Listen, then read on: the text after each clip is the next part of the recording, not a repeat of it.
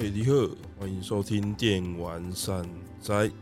我是 DJ 金属，各位真的是好久不见了哦。那如果有在追踪我们的粉丝团，就知道说我之前呢，因为我工作的关系呢，经常需要去这个疫苗施打的会场帮忙，这样，所以说呢，这段时间其实有一部分的时间呢，其实我的确是在那个疫苗制作的会场。就是非常辛苦的工作，这样。那另一部分时间呢，主要还是我对这个节目的一些规划以及想象啊，就觉得好像有一点问题。一方面很累的情况之下呢，其实我是很难，就是真的去创作出一些比较，我觉得比较优质的内容给大家听。那其次是呢，嗯，我曾经就是之前前一。一集节目大家有听的话呢，我其实想要做那个一三的一个同整性的一个节目吧。那可是呢，在我就是开始动笔之后呢，就是我整整就光那个微软的发表会呢，我就写了呃那种横条的笔记簿，大概写了五页的内容。对，当然我不是真的用笔啦，我是用 Apple Pencil 写的这样。那写这些内容写完之后呢，我突然间觉得说，我好像没有需要写那么多东西。一方面，一方面呢，就是这些资讯呢，其实大家都可以很容易的在发表会开完的一瞬间就可以很快的去取得这些资讯。那我再花时间去一一的赘述这一些大家都可以很容易取得资讯呢，像有点多余。那这个事情追根究底来说呢，就是我好像没有去抓到，呃，关于这一集节目，或者说未来我们我要做的其他节目的一种合理的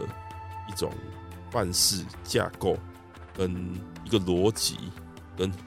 所要讲的一些核心的一些内容，到底要做到什么样的程度？所以呢，为了不要说就是太久没有更新了，虽然说。这样讲，我确实已经一个多月没更新了啦。不过，我希望呢，从这一集上线之后开始呢，我基本上是想要抓回那种，诶，一个礼拜一集的这种程度的一个更新。但是呢，在这个有呃内容的一个录制上面、计划上面呢，我决定呢，先用一种比较轻松的方式，就是说呢，呃。我只拟定大方向的一些内容，甚至我根本就不想这些内容。那大概在脑子里面规划一下，说哦，我大概要讲什么内容就好了。那实际上的内容呢，就就以我这个临场的方式去去做发挥。那不过这也只是暂时的啦，因为毕竟我如果要想要像，比如说我的另外一位伙伴阿古。他去做那些所谓的一些比较呃深度的那些专题节目的话呢，其实收集资料跟呃打稿啊、写稿这些最基本的，其实做呢，我是绝对不可能只靠我脑子里面的资料瞎掰就可以做到，就是完全就是这么简单的，就是节目的一个完整内容。所以呢，就在。呃，接下来的这一段时间里面呢，我可能还是简单的做一些关于这个游戏新闻啊，最近发生了一些什么事情啊，游戏界发生一些什么事情啊，然后我最近玩了一些什么游戏啊，进行一些比较浅层的、比较即时性的，所谓的即时性的，就是我即时临场发挥式的的一个讨论，那。这个部分可能就不会有那么完整的一个完整性，就是我整个完整构思好说好这个游戏它究竟厉害在什么地方，那缺点又在什么地方？那整体来说，我觉得这个游戏就是大家应该要用什么样的角度去玩它、观察它，然后它到底是不是一个好游戏？这这这方面的剖析呢，可能就会做得比较没有那么的深入一点。不过我希望这个情况是暂时的啦，那就是就是说呢，在我渐渐比较上手这样的制作模式之后呢，我会应该会就是陆陆续续的从接下来呃工作上或者是呃生活上的一些零散的时间内呢，再好好的来呃写一些就是我接下来想要做的一些主题企划的一些稿件。那等到累积了一定程度的稿件之后呢，我再来做这个相应的，就是完整的这个主题性的内容，或许会对大家比较好一点。因为我自己来说，我觉得我自己是有一点略微的完美主义啦，希望就是能够推一些好东西给大家，所以说呢，就只好以这样的形式来做了。好，那。大家看到我们我这一次节目的名称有改了哦，之前都是试播集，那我这一次呢就决定叫做漫无止境的试播集。那这个名字呢，如果熟悉的朋友应该知道，我是呃、就是参考，或者说抄袭参考自凉宫春日的忧郁这个作品里头，它的一个有一个章节叫做漫无止境的八月嘛，那我就来参考一下，就是。漫无止境的这个试播，这个到底它会持续多久呢？就让我们拭目以待，慢慢的看下去。好，那今天要聊些什么呢？当然，我承诺要讲给大家听的关于一三的一些剖析呢，我还是想讲一下。可是呢，可能就不会呃完整的去阐述，就是说哦，他们这一次呃。推出了一些什么样的该怎么讲牛肉？就是说，在发表会上到底公布了哪一些游戏？那这些游戏我的单独的看法，我可能想要用一个比较大方向式的形式来去讲这样的内容。好，那就接下来开始讲吧。那当然，大家最受瞩目的当然就是三家游戏公司，他们分别会在这个发表会上提出什么样的内容吗？那非常遗憾的呢，索尼这次没有参与哦。那索尼没有参与，光没有参与这件事，其实我们也是可以有所思考跟分析的。那为什么他没有参与呢？那如果有在关注 PS 五发售的情况的人，就会知道说，其实 PS 五现在陷入了一个非常严重的一个没有游戏的一个状况，就是说每一个月哦。就是那种大作等级的游戏，有可能几个月才会有一款。那接下来下一款的这个本家，或者是说呃跨平台大作呢，就反而是其实不会在那么近的时候去发生、去发售。那就是说呢，其实索尼它可能花太多时间在研发这个主机上面。那在这样主机研发上，其实确实我们在观察这一台主机，其实你是很明确可以发现一些，我觉得是有点头重脚轻的状况，就是它过分强调在某一些独创性功能的开发，那导致呢，其实这台主机在发售初期，目前也还算初期嘛的时候呢，其实它在系统的稳定度上啊，等等等，其实是有一些问题的，而最大最大的问题其实。在目前发生的就是说，大作比较缺乏的一个情况下，那目前呢，大多数的大作其实都是一些就是跨平台的作品啊，或者是有些人买了新的主机，他会用 PS 五来玩 PS Four 的游戏，但是真正属于 PS 五专属的这种作品呢，其实目前相对来说还是比较缺少的。所以说，其实索尼在初期就是目前 PS 五的初期，其实是发生了一个就是游戏量不足的一个情况之下。可是如果你其实算是索尼，或是说你是这种游戏主机的老玩家的话，其实你会发现索尼哦，只要在发表主机的初期的一年到两年左右呢，它其实都会有很严重的这种就是游戏不足的情形。也就是说，索尼其实是惯算是他们惯性的嘛，就是它其实每次在开发新主机的时候，它其实在呃，就是针对新主机而端出来的这种初期的这种首发的这种作品上呢，其实都会有一些或多或少的这个阵容上的问题。那在 PS4 也有，但是呢，上一次比较严重的应该就是在 PS3 上面。那 PS3 呢，其实当时其实就有一点被呃对家三六零有点压着打的情况。那初期它其实问题比较多，然后游戏的性能也没有办法好好的发挥，然后游戏的独占大作的数量也少，是一直到后期它渐渐的一些独占大作的出现，才慢慢的把这个这个算是这个局局势呢扭转到一个呃算是平手的一个阶段了。所以说呢，其实索尼这样子初期缺乏作品的情况，其实我们其实。就是不会很意外了。那到底他要花多久时间去破除这样的一个问题？接下来 PS 五的大作，我们大概脑子里面可以想到的，大概就是这个呃地平线的续作，还有这个战神的续作。那除此之外呢，我目前脑子里面是暂时还没有想到什么真的很。吸引我非玩不可，在 PS 五上面的这种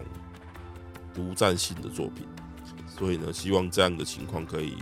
早点过去。那不过我当然是希望大家可以早点买到 PS 五啦。那今天的这个新闻就说 PS 五虽然已经卖了一千万台了，但是目前缺货的情形还是非常非常的的严重哦。好，那其次呢，我们来谈谈这个索尼。永远的对手，这个微软这次的发表会表现的状况怎么样？那其实呢，因为我其实自己在这一次的本世代的一个主机当中呢，其实我这里是全机制霸的啦，所以是我 PS 五跟 Xbox Series X 我也都有买了一台这样。所以说呢，在这一次算是主机呃基本的这个架构系统的这个评比上，其实我个人是会给。呃，微软这边比较高分，因为他们的系统其实因为在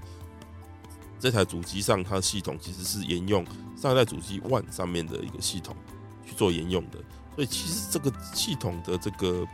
稳定性已经很高了，所以它完全其实是不会因为次世代主机而造成什么太大的影响，所以在这个性能上面，它其实也高出 PS 五一截嘛。那在系统的稳定度上面，其实也相对 PS 五来说是比较好的。不过它有一个致命的缺陷，就是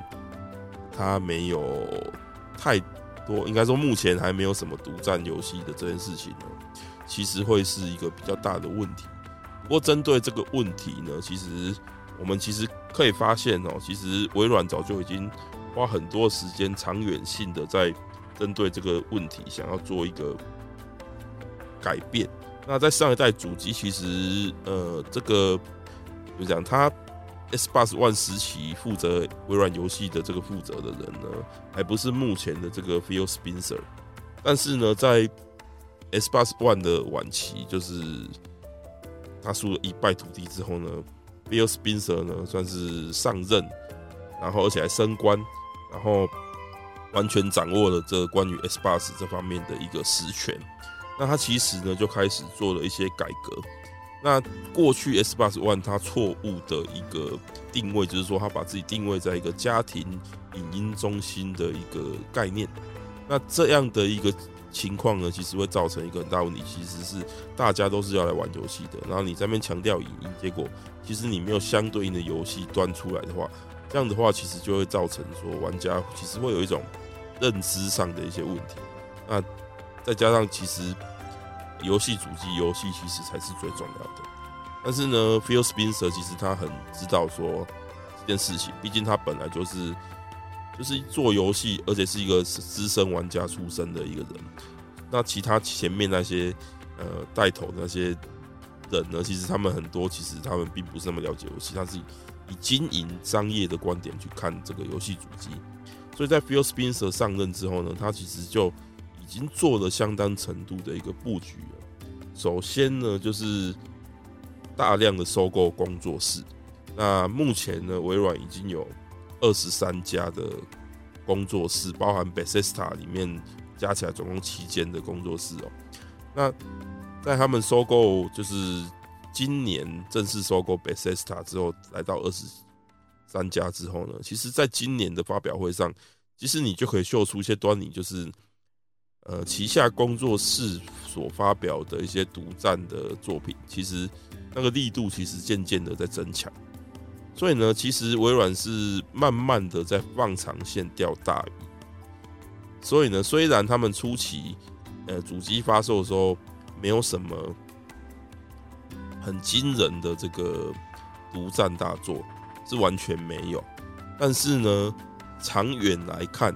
其实我们还蛮期待微软可以端出呃什么样的一些牛肉给大家吃的。那毕竟呢，其实他们旗下其实有有一些。我个人蛮喜欢的工作室，例如说黑曜石工作室做这个 Outer World 啊的等等的这些 CRPG 的这个这间工作室，那他们师承应该说他们最早的血缘是从这个 CRPG 的这个算是扛把子级的工作室黑岛这边算是继承了他们血统而来的，所以呢，其实我个人很喜欢这家工作室。做出来的东西，然后 Outer World 虽然说它的规模比较小，但是也是一个我觉得很棒的游戏啦。那其次，其实还有很多很多工作室，我这边就不一一赘述了。那也就是说呢，呃，Phil Spencer 在这是他上任之后所推行的这一系列的改革，包括第一个讲的是这个大量收购工作室。那其次呢，就可以说是算是 Xbox 微软的这个历史上最重要的一次，算是新服务的推出，也就是 Xbox Game Pass 的这个上线。那 Xbox Game Pass 就是所谓的游戏串流服务，也就是说呢，你每个月固定的去付一笔钱，那它就可以保证呢，呃，名单上有上百款的游戏。让你无限畅玩，畅畅玩。那这个他还保证呢，就是我微软工作室自家出的游戏呢，都会在首发首日登入，呃，简称叫 XGP 的这个 Xbox Game Pass。那这个服务其实在这个就是微软这边呢，其实是相当相当成功的。它目前其实已经有几千万的这个用户的基数了。那所以说呢，其实有很多人就是如果有在观察，其实应该可以了解到，就是说微软他们这一次推出新主机，其实其实不像，例如说索尼啊，他们目标不是说击败用在主机击败对手，他已经不在乎说哦，我主机要卖得多好，不，主机也只是一个平台，PC 也是一个平台，他们在乎的是。有多少人会加入到我们 XGP 的行列，运用我们的服务，在不管是哪一个平台，我们有资源的平台上面玩到我们想要推给的游戏，其实这才是他们最重要核心想要就是推广的一个事情。所以说呢，XGP 的大成功呢，也其实改变了微软的这个整个布局。那其实，在这一次的发表会呢，我其实觉得关于这件事情呢。就可以很明显的看到一些端倪。那首先呢，我觉得这次发表会呢，我们其实很简单的去概括一下微软的这个发表会的这个内容呢。我其实觉得有两个重点。第一个重点呢，就叫做 Bessesta。好，Bessesta 到底在这次发表会有多重要呢？重要到这次发表会的名称都是冠着 Bethesda 跟 Xbox 共同的这个名称。那 Bethesda 呢，身为这个微软所并购的工作室公司当中最重量级的一家公司，毕竟他们花了七十五亿美元去并购这家公司哦。那 Bethesda 旗下的有很多的这个很重要的这个算是游戏呢，都被放在这一次微软的这个发表会，算是很重要重点的几个段落。一个就是开头、中间跟结尾。那开头呢，Bethesda 就端出了他们发表好几年，但是一直都没有消息的 Starfield。那这款 Starfield 呢，虽然它的影片哦、没有实际的 gameplay，但是经过仔细分析跟研究，还有这个呃陶德霍华德他在之后所接受到的一些访谈里头，我们其实可以看到这个呃走一个低调写实路线的概念影片，如何去表现呃陶德他们所谓的叫做 NASA Punk 的一个风格是一个什么样的感受？那我简单赘述一下，就是说它其实是以呃怎么讲，现今真实科技的一个风格来作为它整个设计的理念。虽然说它的游戏的确是呃在呃群星中航行，在这个太空中遨游，然后登陆各个星球的一款 RPG 游戏，但是非常意外的，它却没有走向。那种，例如说像《星际大战》那种非常设计非常非常张扬、非常非常夸张的那种风格，反而是跟我们现在的这个太空梭的这个风格，并没有相去太远的一种低调的写实的风格。而这个陶德他们称呢，他们这一次的设计理念叫做 NASA Punk，NASA 呢就是我们的这个美国的这个航太总署嘛，所以说呢，这次。他这样的一个设计理念呢，其实是我个人以我一个呃非常深度的这个推理迷来说，我本来以为是那种太空歌剧的那种张扬的风格，结果他却端出了一个 NASA Punk，非常的让我呃没有预想到会会有这样的一招，但是呢，他这样的一招却让我非常非常的惊艳，那非常非常期待说，哦，那他实际上游玩。来说呢，它这样的一个就是太空的一个呃 RPG 的一个形式，他要怎么样去表现他所谓的 NASA Punk 的这样一个低调写实的风格？那这一点呢来说，是真的让我非常非常非常非常的期待哦。那这款游戏呢，当然不用说，它在这个明年的十一月十一日，明年的年底才会推出哦。那它。推出就是只有登录在 PC 跟 Xbox Series XS 这样，然后首日就会登录我们的 XGP。那在经过一些就是游戏的介绍之发表介绍之后呢，那个我们的 Bethesda 的这个行销的总监呢，这个 Pete Hines 呢，他继续宣布了他们旗下的那些重点游戏，包括 Fallout 76。包括上古卷轴 Online 等等的其他的更新计划，然后在他们进入正式进入微软旗下呢，他们的十款游戏也会进在这个发表会结束之后进入 XGP 的名单当中。还有呢，这个毁灭战士永恒呢也会有这个新的更新，并且支援一百二十 FPS 的这个这个这个张数。那在中间这一段，其实就是对于过去一直来继续在玩 Bethesda 游戏的粉丝来说，给他们一个新的承诺，就是说，哦，我们其实绝对不会背弃你们，即便我们加入了微软，我们过去这些游戏还是会继续继续更新，甚至呢，我们会因为加入 XGP，大家可以用更简单，就是更就是实惠的方式，那去玩到我们的游戏。如果你本来就是订户的话，你就不用再花钱了。那在最后、最后、最后，最令人意外的是，我们往往在所谓的发表会上面都会有所谓的 “one more thing”。“One more thing” 呢，就代表说他要端出一个最意想不到的大作。而这个 “one more thing” 最重要的这个时刻呢，没想到微软竟然留给了 Bethesda。那他是留给了这个 Arkane 工作室的这个 Redfall。那 Redfall 呢？其实它，因为它这次其实只是一个概念式的影片而已。那这个概念式的影片呢，我们大概可以知道，它是一个跟吸血鬼题材相关的一个多人合作射击游戏。那以内容来说，虽然我个人是阿 Ken 工作室的算是粉丝啊，那我一直很喜欢他们的一些游戏啊。可是呢，我觉得蛮意外的是，他们过去其实那种。曾进入式模拟类的那种风格，那种呃，cyberpunk 不是 cyber 哎、他是在他们是 steampunk 的这种游戏风格，好像并在这个 Redfall 这个游戏里面有一点看不出来。但是呢，因为我蛮喜欢 Arkane 的这个游戏嘛，所以我还是会期待这款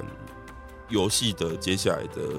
呃发表，它实际的内容会是怎么样。不过其实这些东西都不重要，那最重要的就是我刚刚讲的，它在前、中、后这三个最重要的发表会断点呢，都留给了 Bethesda。那你就知道说 Bethesda 在微软这次发表会的之中的地位有多重要。那刚才讲到这一次发表会呢，有两个重点，一个是 Bethesda，另外一个是什么呢？哎，就是我们刚才讲过的 s b o s Game Pass。那在这个呃 Bill Spencer 布局这个这个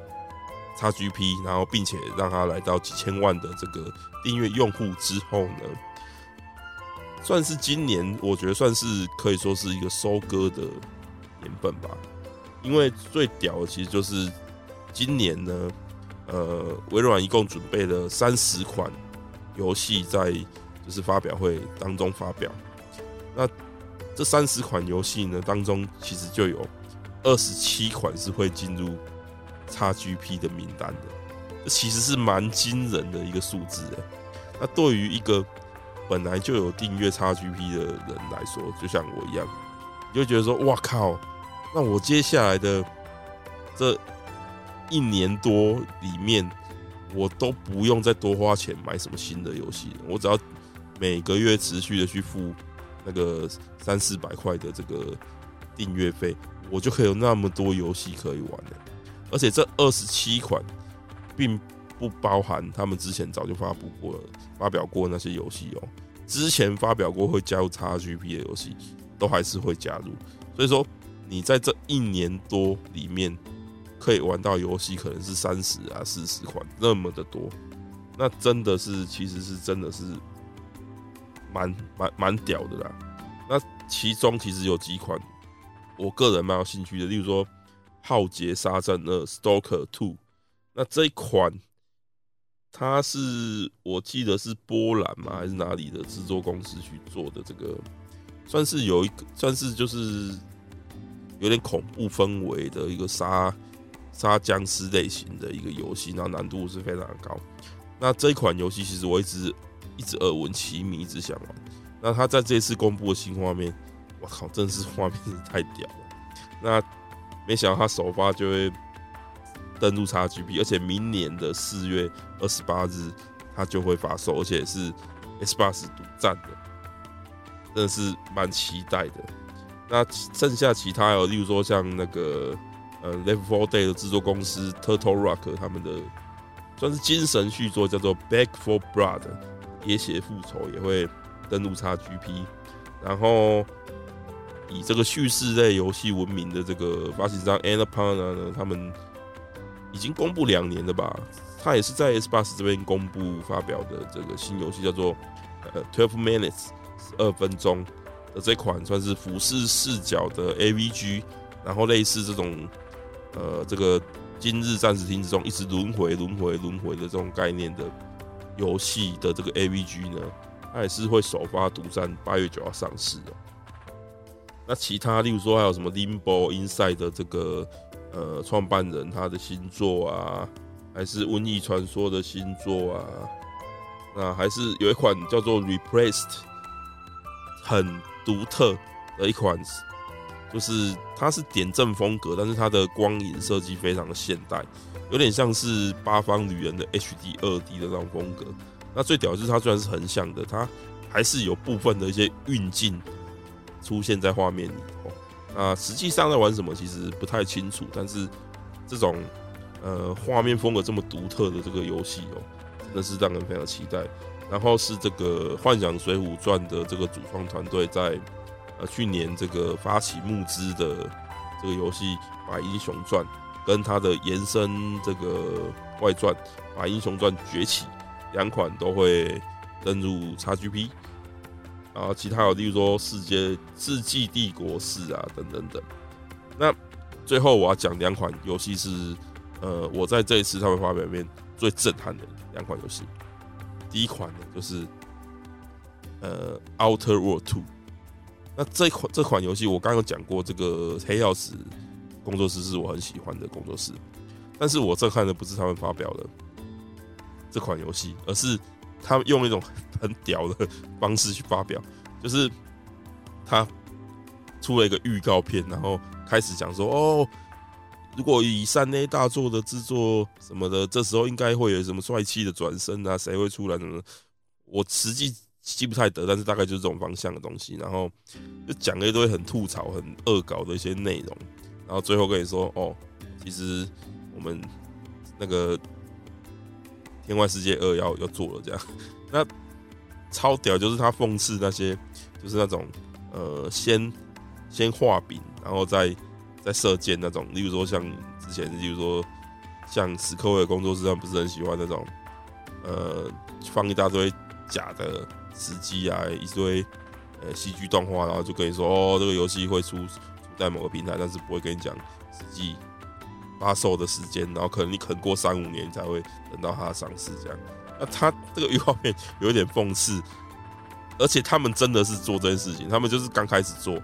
他就可以说：“哦，我要做了，然后我搞个预告片给你。”但是这个预告片的内容却是在疯狂的恶搞。然后我觉得看了这个预告片之后，我觉得说：“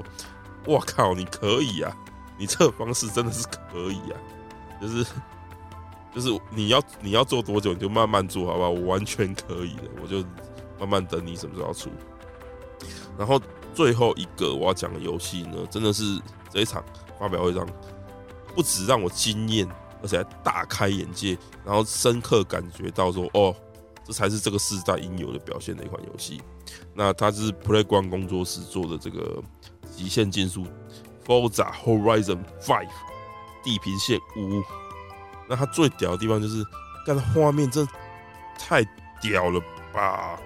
我真的在这个时代目前还没有看过画面比它还屌的游戏，就是它了。那包括他们。标榜的，例如说什么十二 K 的天空摄影啊，等等等等啊，他们的光追啊什么的，都在在显现这个游戏真的是他妈太屌。而老实说，我个人蛮喜欢呃《Forza Horizon》这这个这个游戏哦，它是一个相对于《Forza》本传来说，或者是 GT 那种的游戏，它其实是一个比较轻度的的这个赛车游戏。那它可以让你呢，它驾着车呢，自由的在，呃，他这个游戏他所选定的那个就是场景中呢，去自由的开车遨游。当然，你也可以去参加些竞赛。它是一个开放式世界的这个赛车游戏，那真的非常非常的特别哦。那玩起来也非常的棒。虽然说我赛车开的非常的烂，那我非常建议各位呢，去 YouTube 看一下。它的预告片，然后如果你的显示卡跟荧幕可以的话，请开到四 K，然后看一下它的画面有多么震撼。那期待它的上市，我真的是非常意外。那因为呢，其实我们讲到 Playground 工作室，虽然说他们是以赛车游戏闻名的啦，可是呢，因为之前微软是发表他们在做另外一款游戏，就是呃 Fable 这款游戏《神鬼预言》这款游戏。的新作，那我们就一直期待说，哦，Playground 应该要会发表神神鬼预言的新作，结果没想到他们却发表了一款完全没有在就是名单上，大家也没有想到会出的。因为微软之前是发表说，哦，我们博扎本传最新作在做啊，大家可以期待一下。结果没想到 Horizon 五居然比博扎本传跟他们之前发表过他们正在做的神鬼预言的新作还要先出。这点上就令人感觉到非常的意外跟震撼。那再加上他们端出的这一款这样子的一个，可以说是真正的本世代的这个最屌的这个画面的这个游戏呢，真是令我叹为观止。那总归来说呢，这一次就是呃微软的这个战略思维呢，其实就是环绕在。他们的这些加入的新的工作室，以及他们充实的这个呃 Xbox Game Pass 的阵容里面，那其实整个发表会来说是非常非常一有一致性的。那整体的思维逻辑，再加上它整个的这个呃发表会其实都 all for games，就是它不会有多余的那些自吹自擂啦，制作人那边讲废话的环节没有，它一切都紧紧的扣死在游戏上面，然后让你觉得说哇，一环接一环，目不暇接。难怪这次就是在外电记者的票选中，微软的这个发表会会被票选为这一次的最佳的发表会，而这个《佛札地平线五》也会被就是评选为这是一三的最期待的游戏。就是经过我这样分析，大家应该是可以理解的，就是为什么这次微软的发表会这么屌。那我觉得说呢。其实台湾大家不喜欢微软，其实有一个我觉得是蛮应该是蛮重点的一个原因，就是说大家对美式游戏车枪球这种东西，就是有一点排斥吧。因为大家其实台湾来说，大家都玩日式游戏比较多。可是我必须要说，大家尽可能的可以去放下成见，那去体会一下这这些游戏它厉害的地方在哪里，尤其是日式 RPG 跟。呃，CRPG 它到底差异点在哪里？这些东西呢，其实大家可以去网上搜寻一些相关的介绍。那我跟你保证，你好好的沉下心来去玩一个好的 CRPG 啊，随便推荐一款刚才讲到的 Outer World 一代，它是一个呃整体来说比较轻薄短小，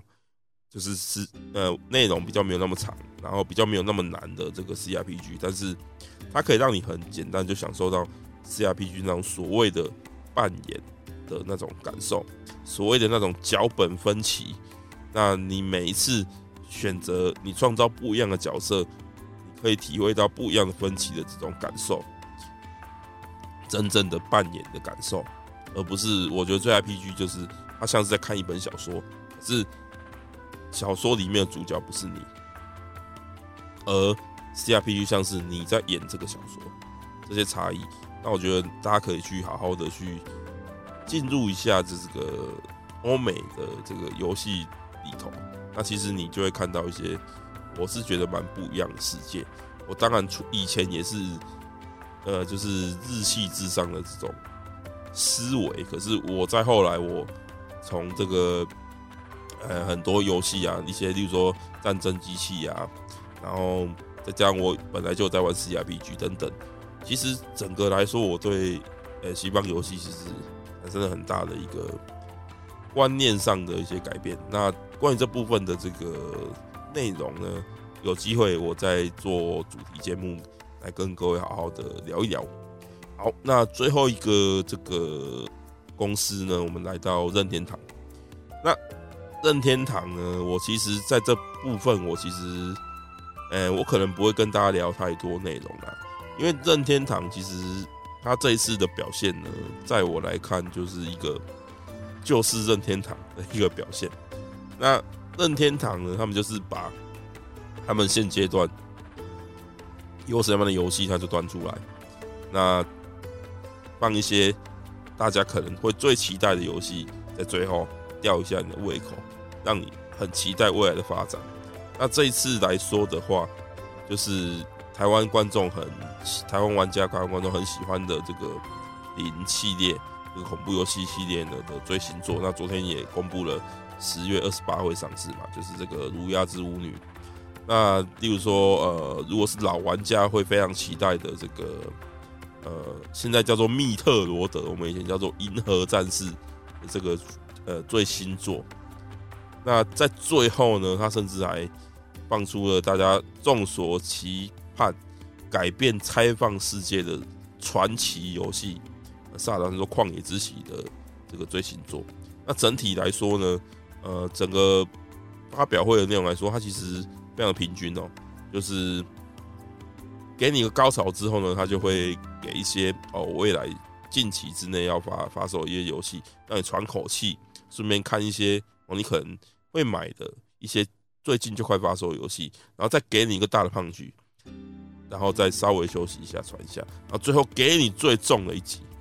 大概就是一个这样的一个模式下去做的一个发表会的内容。那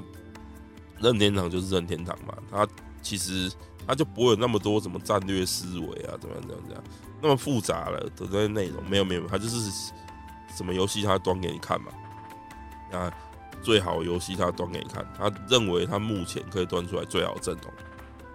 他就在发表会端给你看，然后让你去期待，那顺便也想想说，哎、不是有一些游戏发表还没有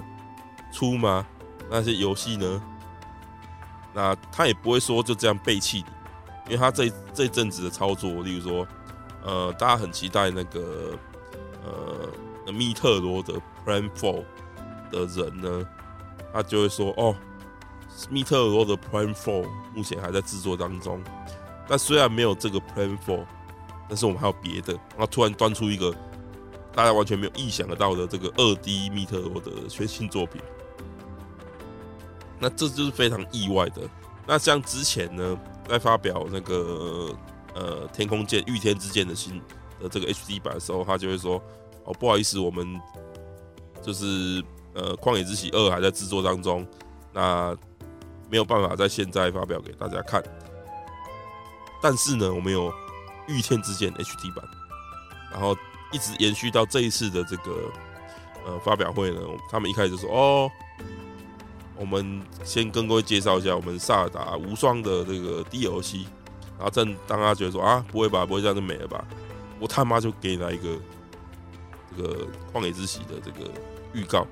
但是他可以说哦，可是不好意思，今年不会发售，我们明年才发售，所以你可能还要再看一年的，等一年的明年的 E3 还有什么预告，那我们可能明年的下半年之类的，他没有说啦，不过我猜大概也是。